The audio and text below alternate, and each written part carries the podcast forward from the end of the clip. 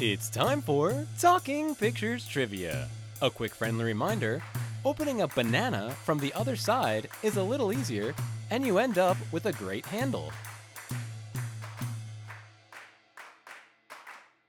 Welcome to Talking Pictures Trivia, the podcast in which a group of geographically challenged friends explore movies through trivia as an excuse to keep our friendships alive. I'm one of these friends, and today's host, Nick, and with me is. Tom. And KJ.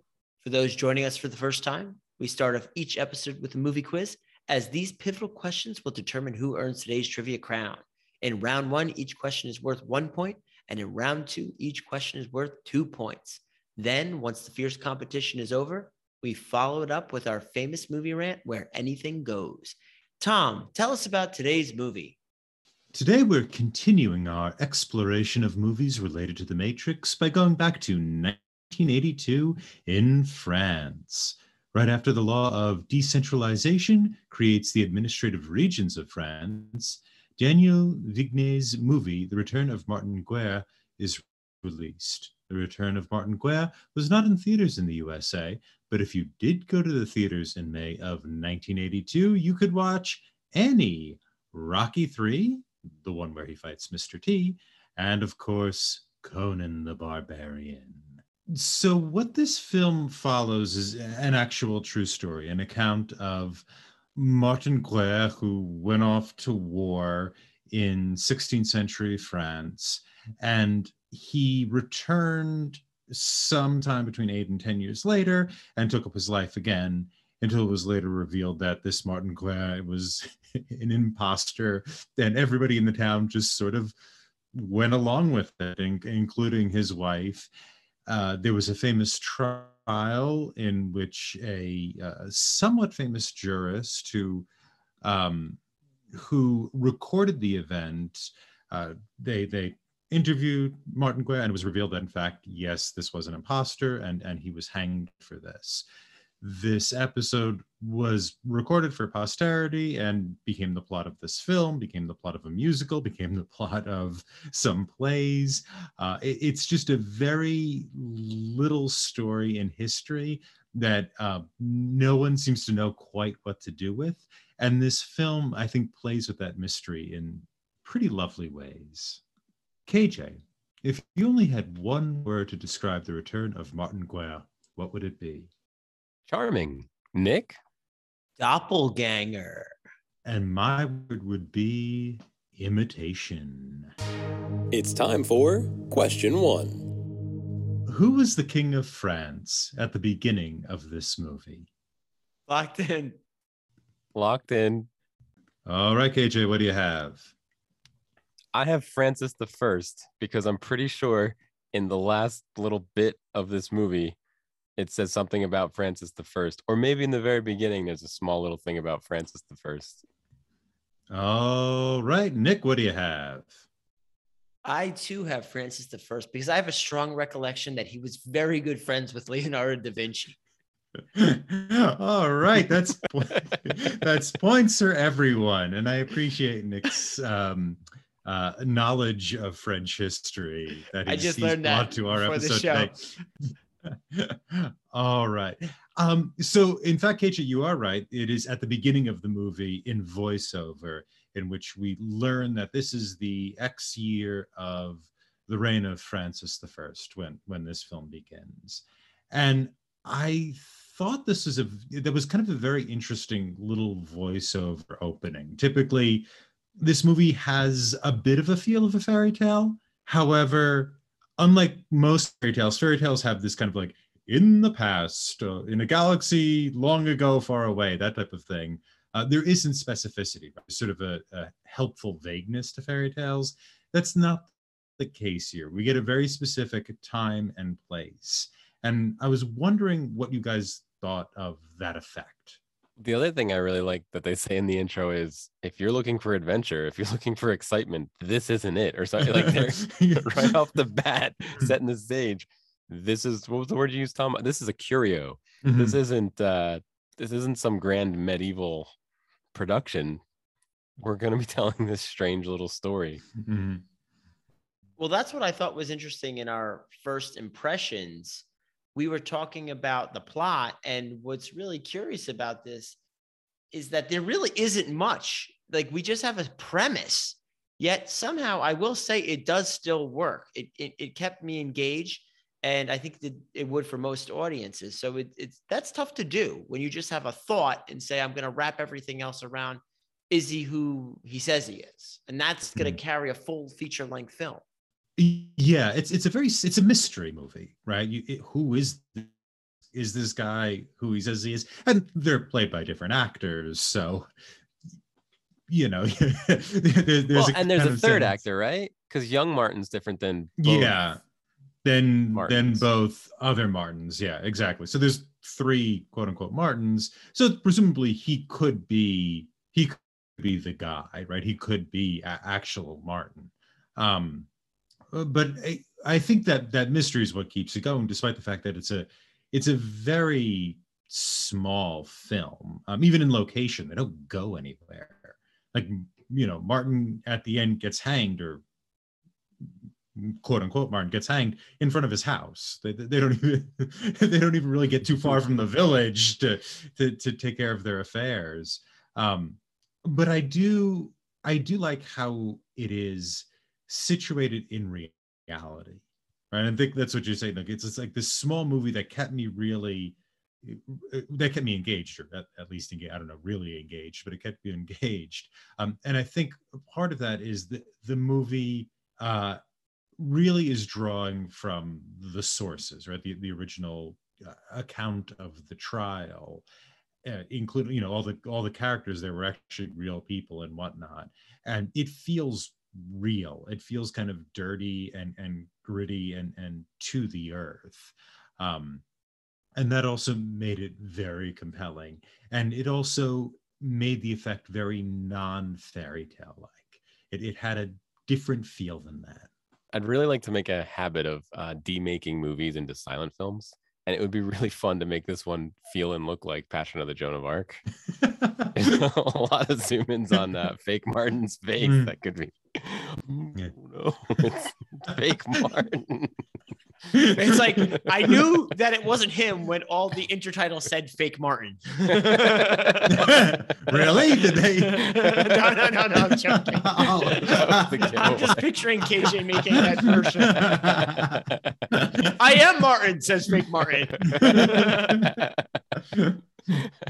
uh, another thing about Francis, um, not that this was mentioned in the movie, but I think it, it is important to note that he was the guy who really worked hard to try and bring the Renaissance to France.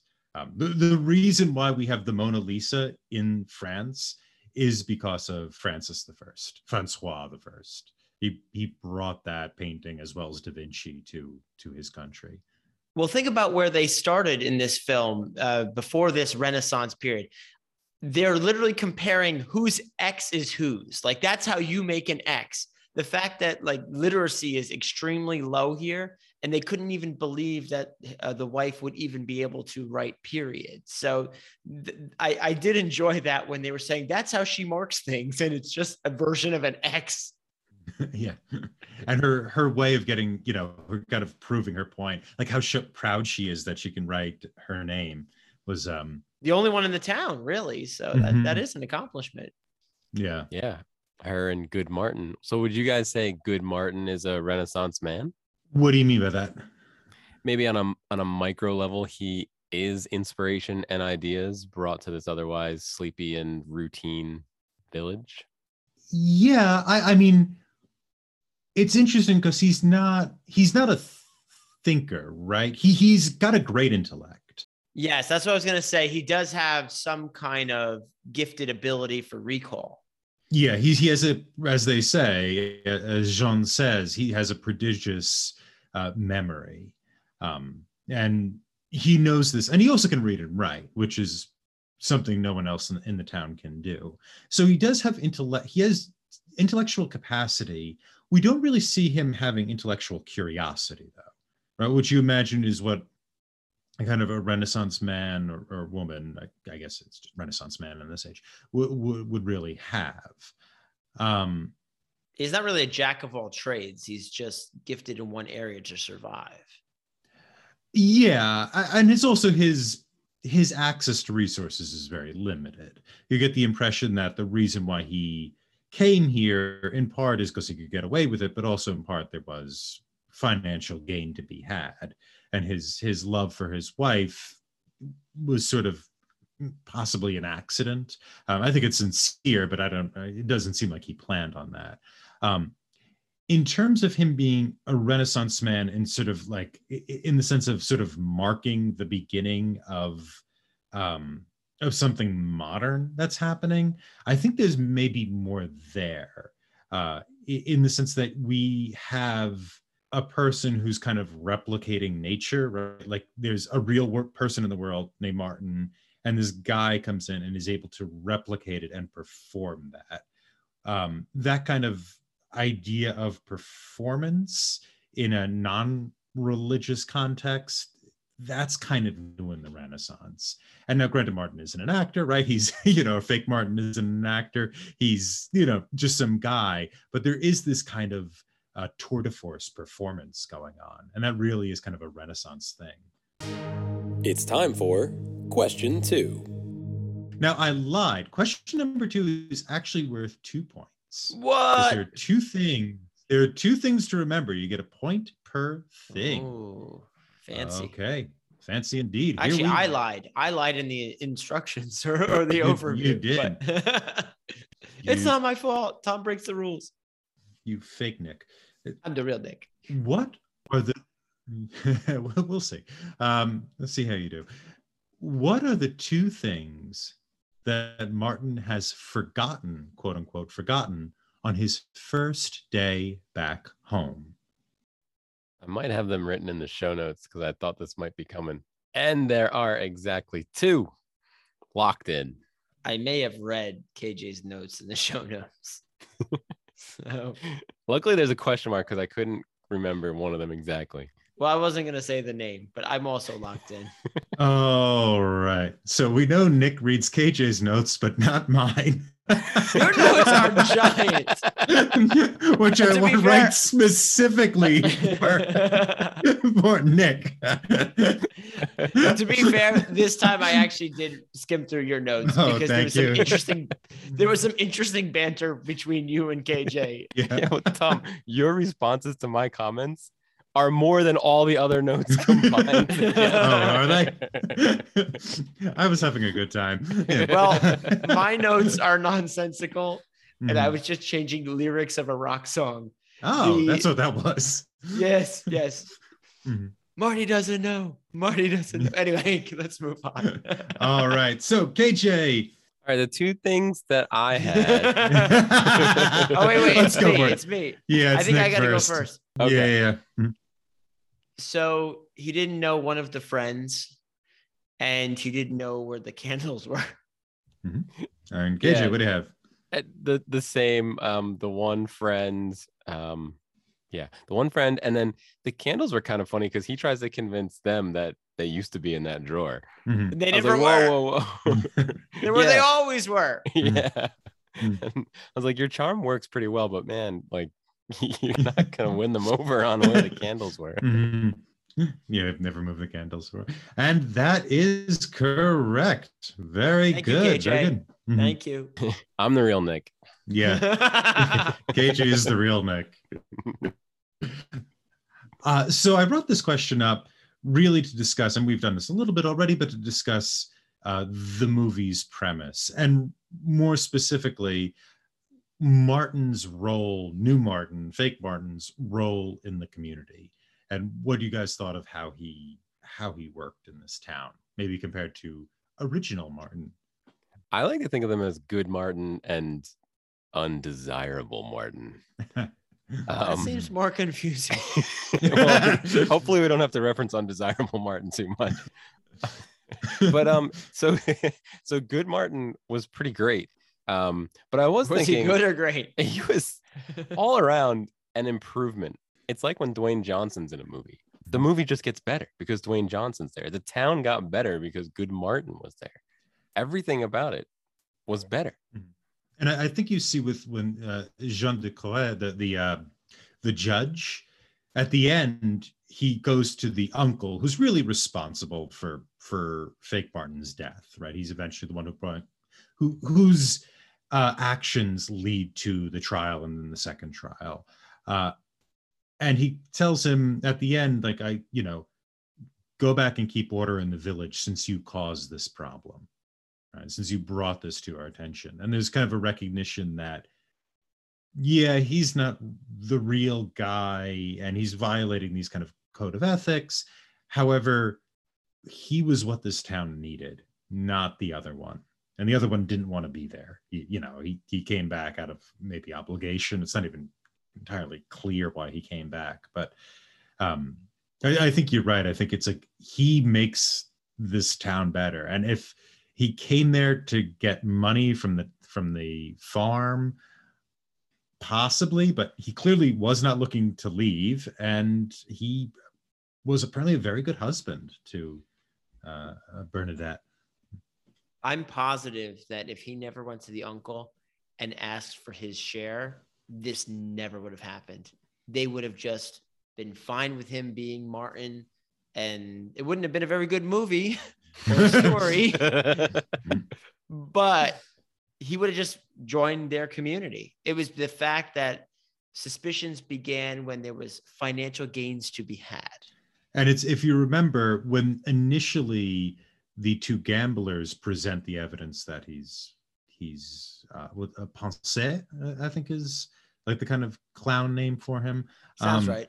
Yeah, I, I think that's right. Um, the it's the uncle who tells everyone he's Martin. We know Martin. Let's not listen to these these these outsiders say things. And you're right, Nick. As soon as you know Martin tries to get the money, uh, it, it all goes to hell.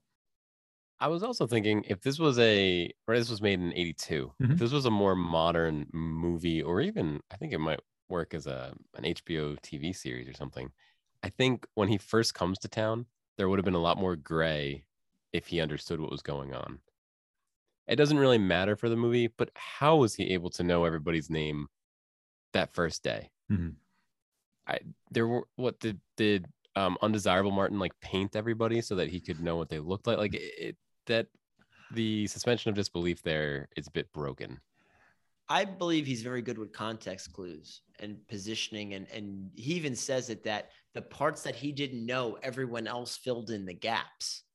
So some of the way he talks, it actually allows them to give him information. I just think he was gifted in that manner, in memory and manipulation.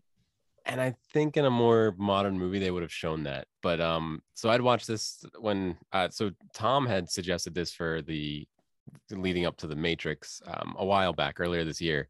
And Tom and I had watched it then and we're like, oh okay, yeah, this will this might work.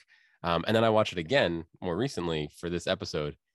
And when you know what's happening and you're watching, there's no context clues. There, he's not playing those tricks I, on the first two cousins. I forget exactly. Mhm. Um, he gets it wrong, but in a very charming way. Like he just mixed up the brother.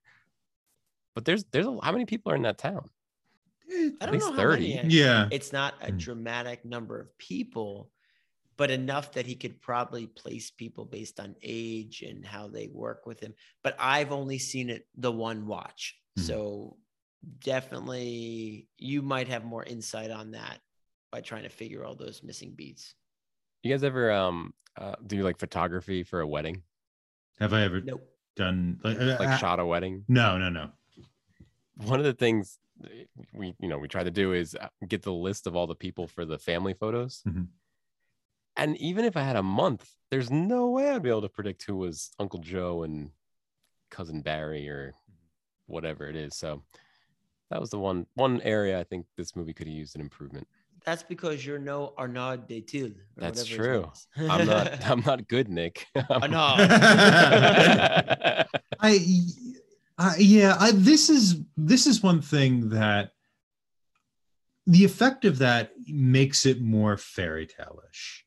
And there tends to be, I think, this this dance in this movie where I said in, in my initial thoughts here that we have um, a very specific time frame, which kind of takes away from the fairy tale thing. However, when uh when Gerard Depardieu's Martin comes on, he's so charismatic um, and he's so brilliant that it kind of introduces a bit of the, the the fantastical, I think, into this this kind of realist this this real world. And i think that actually kind of also speaks to this this kind of renaissance thing you mentioned kj like there's this new type of thing that's going to happen now. And um and it seems to be this kind of smash of the of, of new possibility into what used to be the humdrum of the medieval. And at the end of round one we have a tie. See you after this break.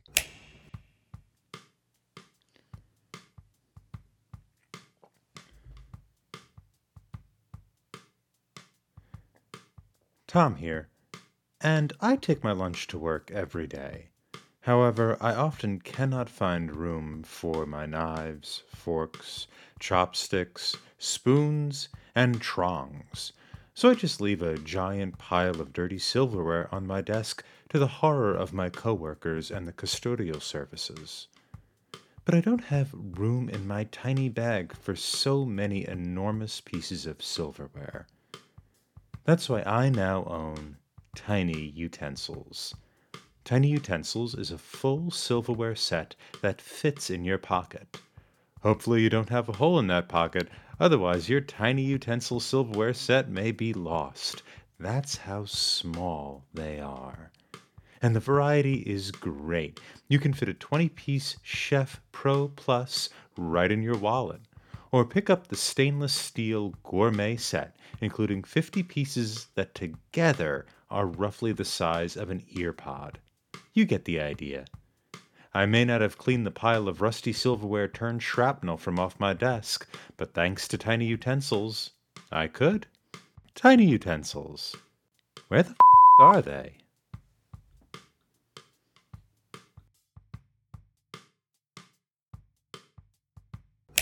And we're back. This is good Nick, as opposed to the guy that usually brings us back. And Great don't Nick. have great Nick. um, that's his alternate handle on Twitter, by the way. It's at great Nick at Twitter. I have no Um, idea who that is. It is not me, just in case. Um, and normally we ask the guest uh, a quote unquote critical question at this point. Um, we have no guest, so I thought I'd turn to you guys. Nick, if you could watch this movie with anyone, dead, alive, fiction, nonfiction, who would it be? I've already answered this one uh, in prior questions here.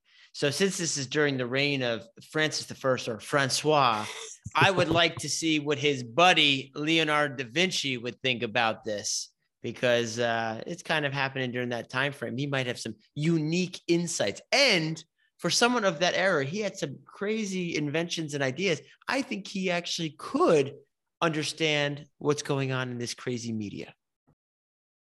Um, so was Leonardo da Vinci French? No, no, No, dude. they He was just were Italian. friends. Yeah. They were just friends. He's from he's from Vinci. Yeah, yeah. He, he Leonardo da Vinci kind of of Vinci.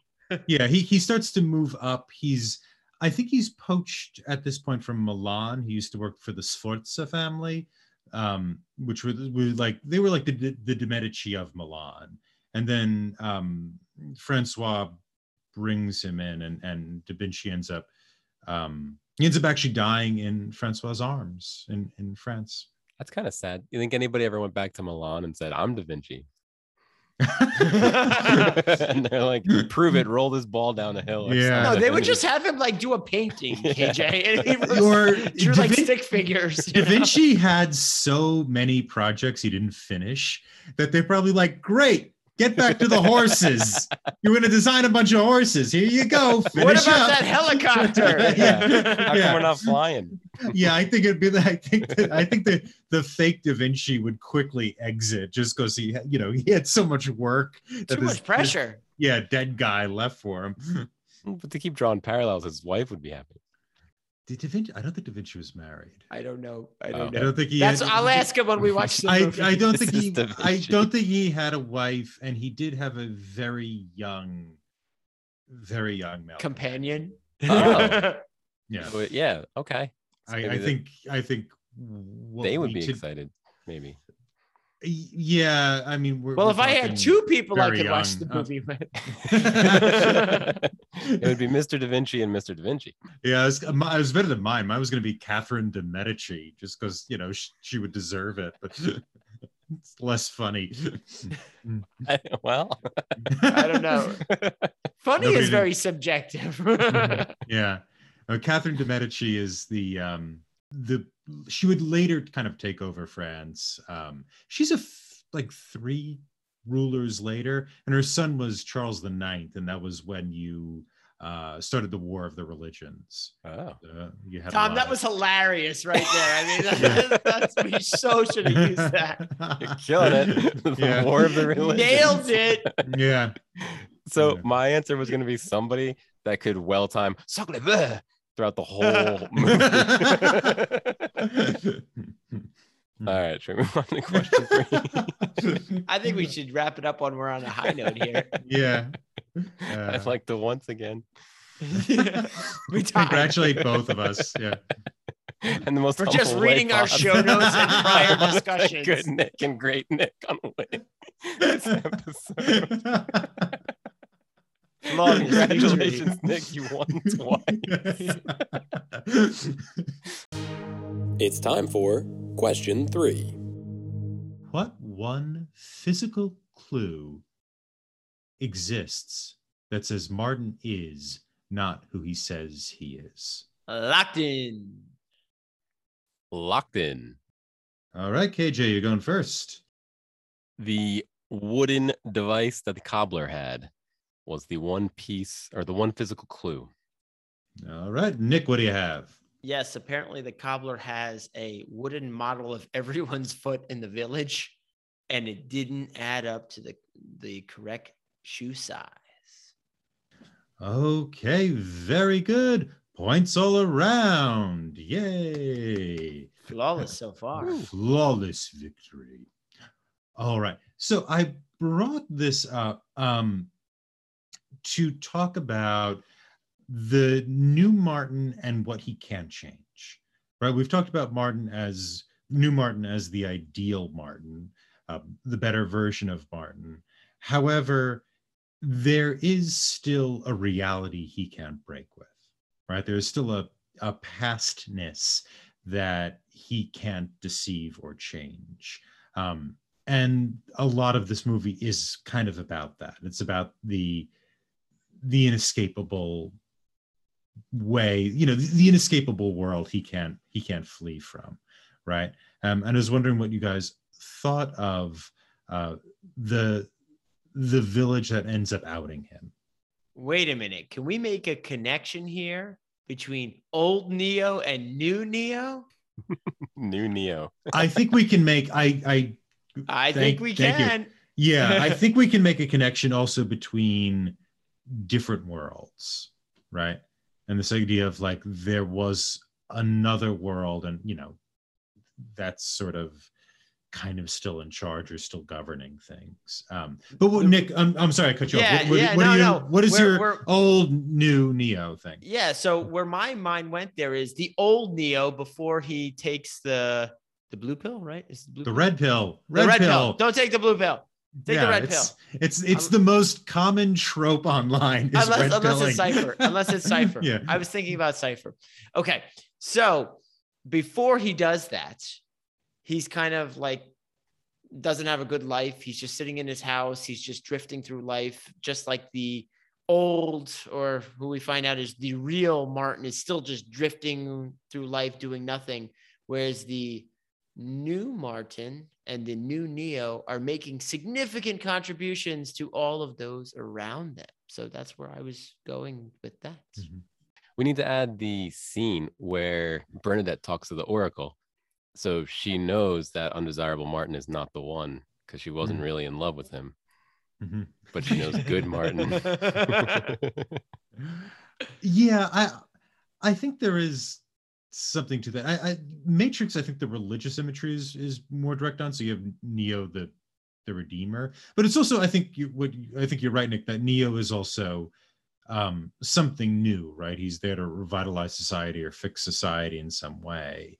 Um, Martin uh, doesn't have as grand a role, obviously, you know, but but he is kind of an you know an improvement upon things. Um, I, I think where this and the Matrix also parallel is in the fact that um, that there is a distinct reality, like a real world, that you can't get away from right? There's you know that uh, that getting away from it is delusional right? It's not there isn't transcendence or anything like that. There's only the delusion. That that's what gets you from there. And there is this sort of productive delusion that's going on in the village right? You know i they're all sort of I'm, I'm sorry he doesn't really look like the martin who left. Um, they're, kind of playing it up a little bit because i, I think it's convenient.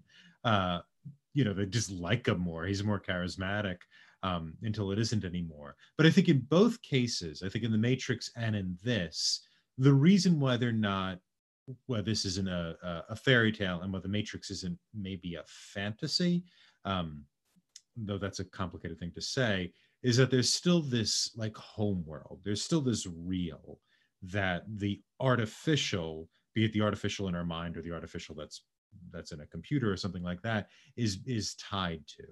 And i think in that way in our, our matrix 4 series um, i think this movie is actually closer to the matrix in terms of themes than world on a wire. Where i think a lot of world on a wire is like we're not really sure what reality is. Reality might actually be less quote unquote real than the than the simulacrum machine that they're in. And so I actually I think these two movies are, in spite of the fact that this movie's not science fiction and World on a Wire has kind of this very similar plot as The Matrix. I think thematically these two movies are closer together. Well, and Good Martin was in this village for a while, right? He he has a kid. The kid grows up enough that you can carry the kid around. Kid at least walk, 18 months. right? It- It's Mhm. it's that's a long time to be living somewhere. Um, and similar to the Matrix, Good Martin gives at least the wife hope. Right? Her life before Good Martin comes back is uh, Bleak. yeah, Mhm. yeah, bleak, exactly. Like Mhm. like Rams. Um and and I think you're quite right. Uh Stiller doesn't bring hope to anybody. That's not his role in World on a Wire. Yeah. So there there are certainly thematic similarities between the return of Martin and and the Matrix. Yeah, and I, I think there's also there's redemption in this movie. Even there's the possibility of redemption. It doesn't happen because Martin, fake Martin, gets executed, but um, but with Neo, certainly there's the possibility of redemption. He's the he's the redeemer, right? He's going to free everybody from this thing. And World on a Wire is um, there's sort of a postmodern ennui that's going on in World of a Wire. Uh, there isn't a sense at the end of that movie that anybody's been emancipated. I mean, we know in the plot there has been, but it's um it's not exactly a a, a beautiful lush kind of ending. The real world seems as contained and as um as cloying as the fake one. Whereas Good Martin World ends. And the village goes back to uninspired Mhm. village, right? Unless she teaches people how to write her name, writing's kind of done. Well, we don't Yeah. know. Maybe maybe he has a lasting legacy and it did improve as we lead into the Renaissance. Yeah, I, I mean it's it's kind of hard to imagine what that that it's kind of hard to imagine what that legacy is. And I do have a comment about that that might interfere with the next question. So I'm gonna So let's move on. Oh, that's so yeah, that's I guess that's the cue. Um all right, gentlemen, here we are at question four, and we have a tie at five points apiece. And so, here, question four, our most challenging question, our final question, worth two points to break the tie. It's time for question four. What happened to Jean de Coras 12 years after the events of this movie? Do you remember who Jean is? No, I do not. The judge from the Oh. Toulouse Parliament. Actually, that was going to be my guess that that's who that was, but I know that's not the answer to the question. That's just Mhm. who the question's about. uh, locked in with with what I think is going to be a pretty good joke answer, and then a real one. okay. So KJ double lock. I'm gonna have to lock in. I I, Uh, I, I don't know. I, I Nick? think I. ca- He becomes the head judge for the country. All right. And KJ, what do you have? History repeats itself. He went back and said, "I'm Martin." Back to the village. Mhm. Um, he knew everybody from the trial. He also knew how the trial was going to go, so he knew how to play the law if the uncle tried. Um, I think he died for being Protestant. All right. And KJ gets the points. Oh and no, the KJ game. told me that before this episode. Yeah. and Tom told me that before. So this- oh, this is set up. idea. It's, uh, well, it's Was also that in the context of the film? No, well, they have been- mention it in the movie. Yeah. actually, yeah. And so for the audience that can't see this Google Docs, there are a lot of notes in Tom's section, a lot. And one of the notes says, I think you know where I'm going with this. And my comment back is, no, I don't. um, and then it goes on. And I forget exactly where it is. I can't even find it in here. But the reason I knew the answer to this one is I was looking for it because I wanted to know if it was in the movie or not. It's in the very last outro, right, Tom? It's this is the I literally end read this cap. before in his Mhm. notes, and I totally forgot. Yeah. It says in the outro that um, uh, Jean de Coras, he was killed 12 years later in the St. Bartholomew, uh, Bartholomew Day massacre for his Protestant beliefs. So it is in text. It, it's it's in the movie. That was just sloppy on my end. It was literally Yeah, on the nose. But right. congratulations, KJ. Congratulations, Thanks. Vinny. Yeah. Thanks, guys. Good, Nick. And so this is there's a little bit kind of good. Yeah, good Nick one. Congratulations, Nick. uh, but so this kind of leads into the past commentary we were having, just because when we look to the future, we know that the cycle that continues isn't humanistic. It's it's not writing, it's burning, it's the hanging, right? And if people don't know what the St. Bart's Day massacre was, was basically uh, the, the Catholic French murdered, went door to door and murdered Protestants, murdered the Huguenots of France, um, which apparently Jean was, had converted to Protestantism by that point and was uh, tried by the same parliament that he used to sit on, by the Toulouse Parliament. Um, uh, eventually, these kind of war of, of the, these war of religions claim about two million lives Wow. between, even though the St. Bart's Day massacre is uh, thousands of people. Uh, but anyway, um, I like we're ending on a high note, a positive Yeah. note. well, this is, you know, who instituted it was Catherine de Medici, which is why she was the woman I was going to watch it, this movie with as kind of a punishment to her. But um, anyway, so there is this. So I, I found this ending very interesting that it ends on that note. First of all, it's real. I mean, Jean was the person who recorded this. This is what actually happened to him. Um, however, it is a really odd note to end this movie on, and it makes me think the future is not to be seen optimistically, but as as potentially dangerous. And I was wondering what you guys thought of this very odd ending. Well, do you think he really showed up on the day of the trial just as they were about to announce that the other guy was Martin?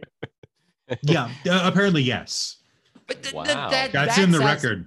That actually sounds more like a fairy tale. Yeah, I mean, I according to the official records, which I, I actually looked up. Yeah, he came. Where are they in the show notes here, Tom? I don't No, see. I, I, I didn't. I didn't. I didn't cut and paste them. Um, he, apparently, he showed up. He had one leg. Uh, he had a whole story about where he had been. Um, I neither of his sisters recognized him though. they still thought the, the the the fake Martin was was that Martin. Um, but yeah, no, that that actually happened. Like he came in according to the according to Jean's record. That's what happened. Well, so I wonder if that ending is the other side of a of a boundary, right? I love these boundaries. And Mhm. if this is a fairy tale, maybe we get into fairy not when good Martin shows up, but right at the beginning when the intro that you had pointed out earlier, Tom, tells us we're in a tale and maybe they didn't want to leave us there so they had to bring us back to reality by pointing out something very real and Mhm. factual. But but it also opens the voiceover is a, a f- like a fact machine right? At the beginning it gives us the facts. It's this year of francois reign right? In in this place. It gives us time and place. And it ends on this other kind of factoid which um, gives us a historical event and and situates the tale of martin within that historical event so it seems odd to introduce the fantasy via historical realities, right? M- m- m- marks of historical reality, uh, and and that's where I find like I, I find it less fantastical in the sense of um, in the sense of a, a fantasy story. However, I do think it's uh, this liminal space that you're talking about, KJ. I do think it's there. I think it's this place between this kind of medieval, more feudal thing and the modern. That's why I think like the Renaissance is is important. Why why Francois is important to be mentioned. Um, but it's also the kind of the catastrophes of the modern, which I think is why it's important to recognize or or mention at the end the kind of the death of the Huguenots, right? This this sort of um, you know this sort of this sort of catastrophe that really begins at the beginning of the Renaissance. And the other term for the Renaissance that everybody uses, they don't really say Renaissance anymore. It's sort of an outdated term, is early modern period, right? And what we're witnessing in France at this time is the beginning of modernity. Um, Drink. oh, we, we I do say modernity a lot, right? Um, turns out it's invading often I think it's just a common theme of, of your movie picks, where where there's someone, uh, some small area that is being invaded by modernity. yeah, yeah, yeah. yeah i think it's it's the kind of it's odd because I, I we have had these i think actually a lot of them have come from uk Jay. these kind of like Yeah. little conservative That's true. movies and co- these little conservative movies and i don't mean politically conservative uh, you know not they're not like voting republican or something but they're, they're these movies that are about um, these kind of traditional orders that have to deal with this new way of life that's that's the invading you know rams is like that certainly um, and i think that I think this movie kind of falls into that pattern as well, um, but in a different way. I'm, I'm not entirely sure, and that's why I kind of uh, asked this question. I was interested in what you guys really thought of that that framing device, which I found fascinating. Or so maybe another take would be they're the, the movie makers were nervous that nobody would believe in this story. So they're trying to be like, no, citation, here it is. Like, Mm. here's another uh, historical thing that happens Mhm. just like this did. Hmm. Right? Because Passion of the Joan of Arc kind of does that too. Don't they frame it with these are lifted directly from Yes, yeah, that's right. And they. Yes. show they, they show the the original uh, trial records. Yep. that that were kept there. So there is this thing. But then Passion of Joan of Arc does something really weird, which is it goes like um, these kind of odd expressionistic full-on angles. Uh, and it's uh, Passion of Joan of Arc also had an incredibly expensive and realistic set that you almost can't see at all in the movie. and so there's this weird. Here's another you know boundary thing, right? With Passion of Joan of Arc, there's this like incredibly expressive camera work, and there's this realistic stuff that you can't see or you can only see parts of. Um, so that's a weird blend. Here, it seems like really invested in the realism. There doesn't seem to be anything particularly fantastical that happens, and the camera work is is mostly Straight. boring. Yeah. Yeah, yeah, standard. Mhm. yeah. The costumes are great, but you you Mhm. know, I would say the only thing fantastical was his recall, his ability to take these little nuggets and read people and play off that he's a whole nother person when he's never Yeah. seen any of these people before. That was the only thing that was a stretch. And I didn't have the same second watch that KJ did, but I'm sure I'd have more questions on that part Mhm. if I was really looking at every interaction. Yeah, eh, yeah, possibly. Uh, you know, but there's also that point in the trial where when he comes clean, he says, "There's no magic in it." Right. That's what he looks. He goes, "That's what." Well, they thought he stares," was a witch or something. Yeah, they thought it was a demon and that type of thing. He's like, "No, there's, there's no magic in it. I swear." But I like how like he flipped at the end. He's almost like, "You got me." it's like Yeah. to the bitter end. He's like, "I'm not gonna." Uh, yep. Mhm. Yeah, and it's and it's why did he do that? Right? Do you remember what the justification she gives his wife? To save her and his kid. Yeah, this really, in a lot of ways, is her movie, right? It's a Mhm. story about her dealing with stuff with different Martins. Yeah, and the, it's based on a book called The Wife of Martin Guerre. So the book, the it's a novelization of an actual event, and the novelization is from her perspective. So yeah, and, and so is the movie. We we start um, we start the story with her testimony at the initial trial to Jean. Uh, so the the framing device is kind of doubled. There's the voiceover that gives us this background, but then there's her who gives us this the, the life of the village. And we haven't talked about her a lot. What did you guys uh what were you guys thoughts on her? She literally is the key to the cover story because they literally say she knows things only a wife would know. and that's pretty compelling to uh, an audience, especially in Hmm. those times, I would imagine. Yeah, it's I mean she also it seems like she knew. right? We got She at the end. Yeah, at the no, end they're she kind of literally saying, admits. Mhm. Yeah. She she talks with with Jean and that's when you get that kind of um you know, Martin didn't need me. He did. We were good together. That's what, you know, she said, yeah. we she knew together. all along. I think that from the first night, she knew Yeah. it wasn't, but she liked what she saw. and Yeah, her other husband, Hmm. well, her true husband, just completely abandoned her.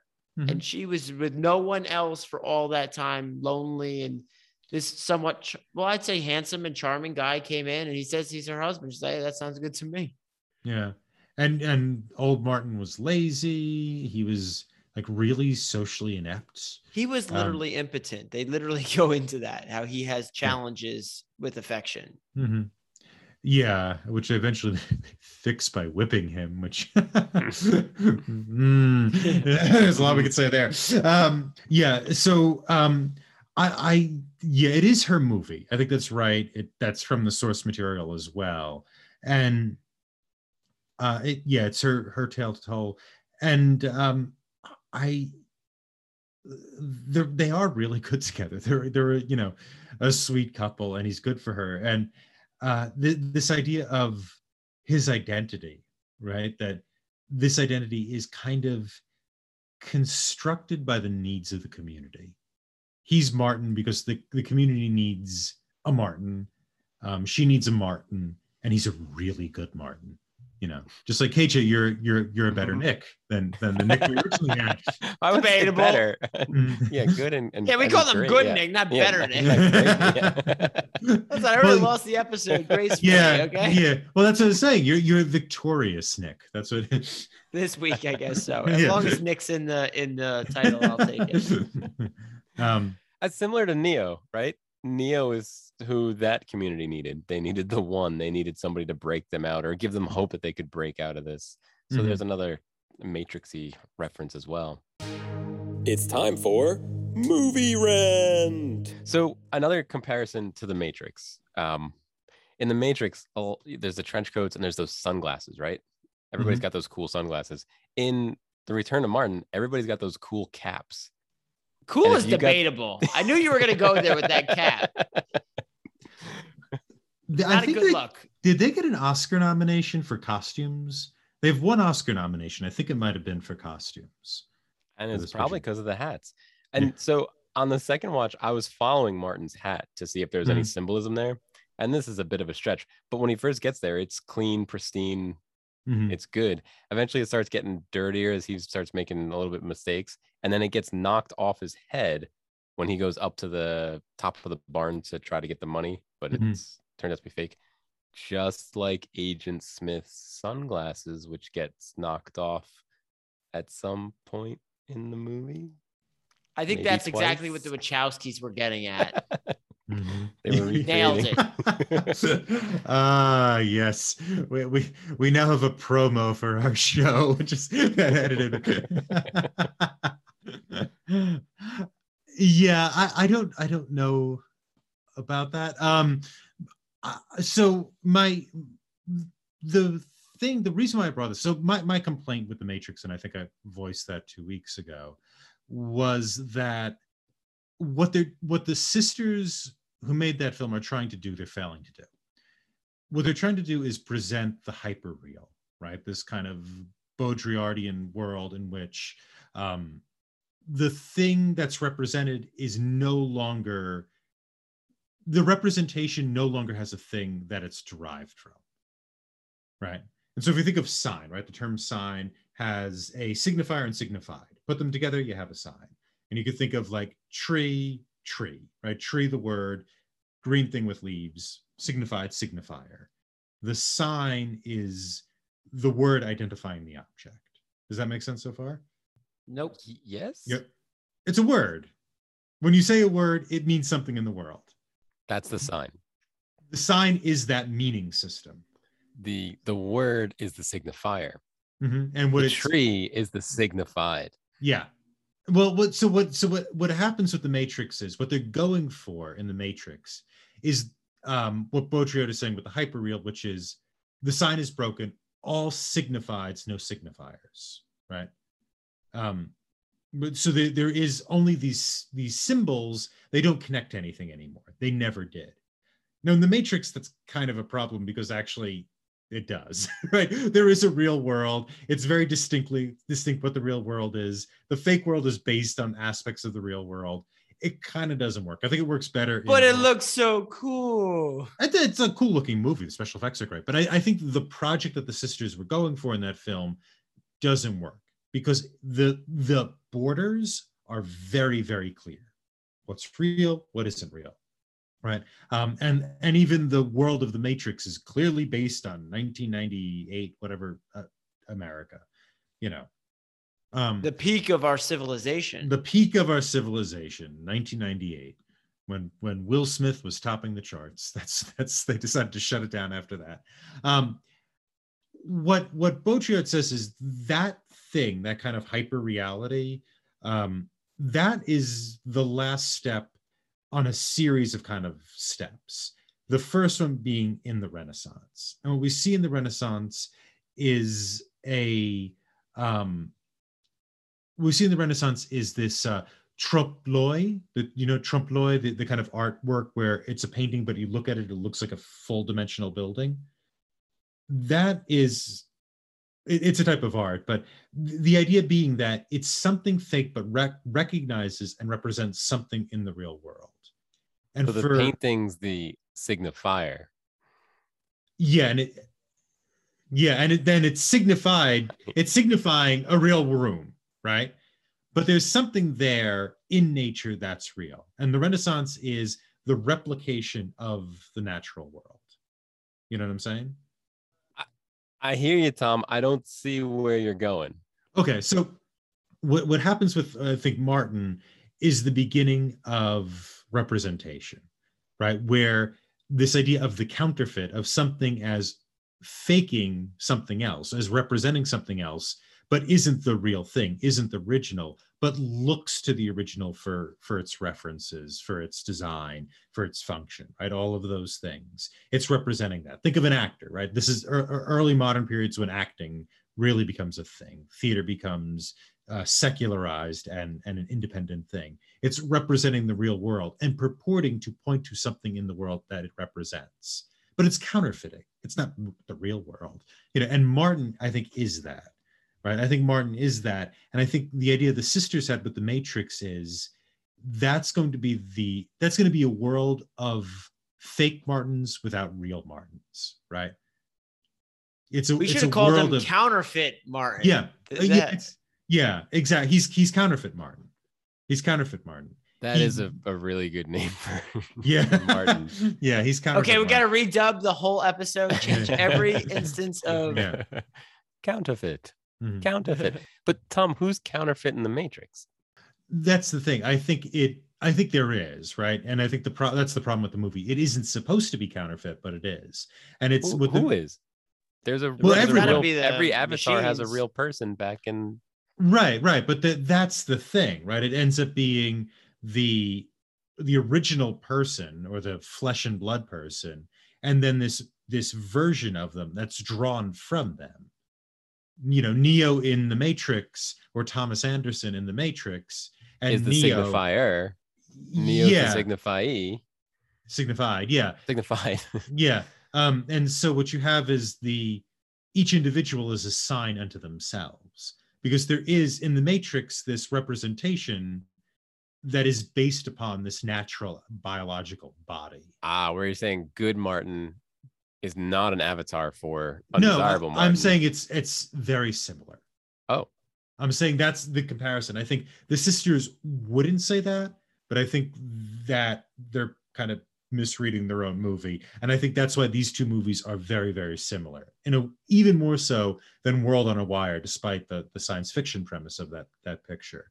Whoa. I was going to bring that up though. World on a Wire is more authentic in the sense that all of those beings are not linked to something else. They are their own Mm. thing. They are completely computerized Mhm. AI or simulation, not simulations. They're their own beings Yeah. There- via computer yeah. code. Yeah. And that's an interesting take on it, right? To go like they are more authentic than the flesh and blood counterfeit Martin, right? Um, That's why I wanted to leave on that note. I mean, I just wanted to That's a- drop that's that an- bomb. Yeah. and, That- that's you an interesting note. up. So but it's I guess we'll see what happens in the fourth Matrix movie next week. yeah, maybe. Maybe that'll be very exciting. Yes. I'd like to once again congratulate our winner of the week, which is KJ, aka Good Nick, for some reason. You can find more of our content wherever you listen to podcasts on our YouTube channel, Twitter at Talking Studios, and our website, talkingpicturestrivia.com. We're extremely grateful to all those who subscribe, like, follow, and leave a review. Have you ever impersonated someone for an extended period of time?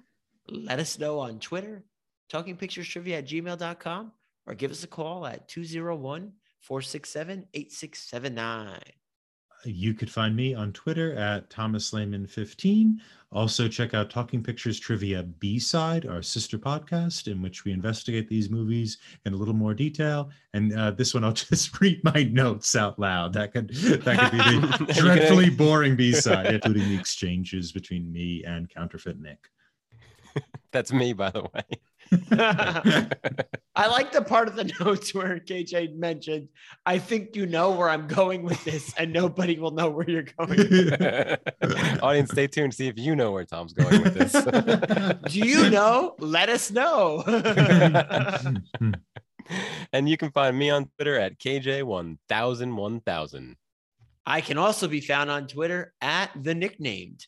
Join us next time when we discuss Nick's recommendation, which is my recommendation from 2021, The Matrix Resurrections. Pretty sure this is going to be a first watch for everyone Mhm. as it is just coming out right before we go over it on our next episode. Ding, ding, ding, ding, ding. Next week, we'll be discussing The Matrix Resurrections. Tom, how was your first watch? So I watched this film at 3 a.m. when it first came out. I had work at 4 a.m. So I, I put in an hour of this movie, um, which actually felt like work was a continuation of this film because this movie is, is very labor intensive in, in terms of having to watch it and get through it and get from scene to scene. It was, it was pretty tiring and so i had to take random breaks throughout the day uh, but it, we, we did watch it or i did watch it on its first release date on hbo max and um, what were my first impressions was uh, i was pretty tired of watching this movie by the end and typically for these episodes i try to watch the movie twice in order to have a better understanding of the picture in order to develop an idea or a reading of the movie that we can use. And i really really could not get through this movie a second time. Um it's it's a it's a rough trip. It i will say something nice about it. It's nice to see older actors who are uh, who have fewer years left ahead of them than behind them sort of relax into themselves and kind of meet again on screen.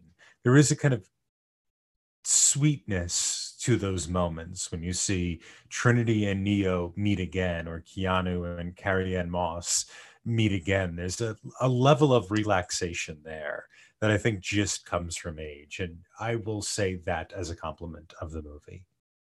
So I also watched this opening day.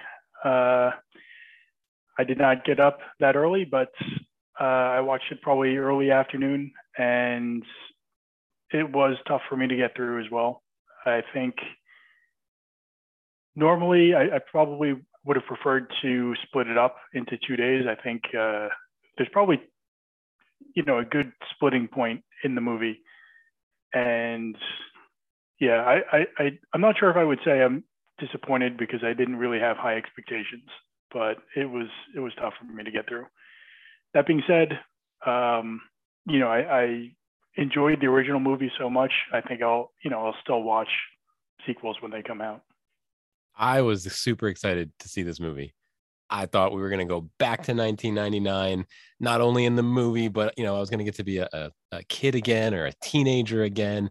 I I just imagined being back in the theater with everybody. I, I don't know why I thought this was going to happen watching this on HBO, but I, I was really excited. I, I saw a few of the trailers of the teasers. They seemed fun enough.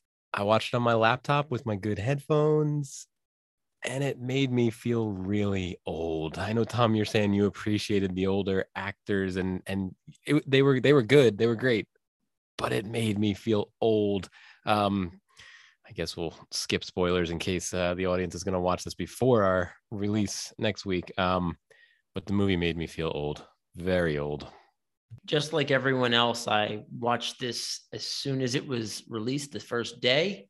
This was a streaming first watch for me, probably an only watch, uh, to be honest here. I had low expectations, but I wanted to have high hopes. And unfortunately, those hopes were not reached. In, in fact, I spend most of my time, and I'm sure we're going to talk about it on the episode when we go over this one in greater detail. Did we need more Matrix? In many franchises, I always say more is better but I'm hoping we explore that a bit with this film. And I was kind of hoping it was a one off, but it seems like that's not going to be the case. So I'm not really sure if I have room for more Matrix in my life if this is the way we're going. But who, who am I kidding? I'm, I'm probably going to still watch them just to see what happens.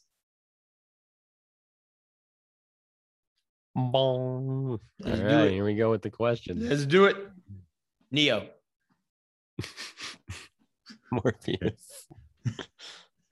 that should have been our words. One word to describe this movie. I, I could be Trinity. that would kind of work, actually. Yeah, I, yeah, I have the hair for it. no, no. You guys are gonna get this so easy. Um, who What was was the Leonardo da Vinci's dog's name?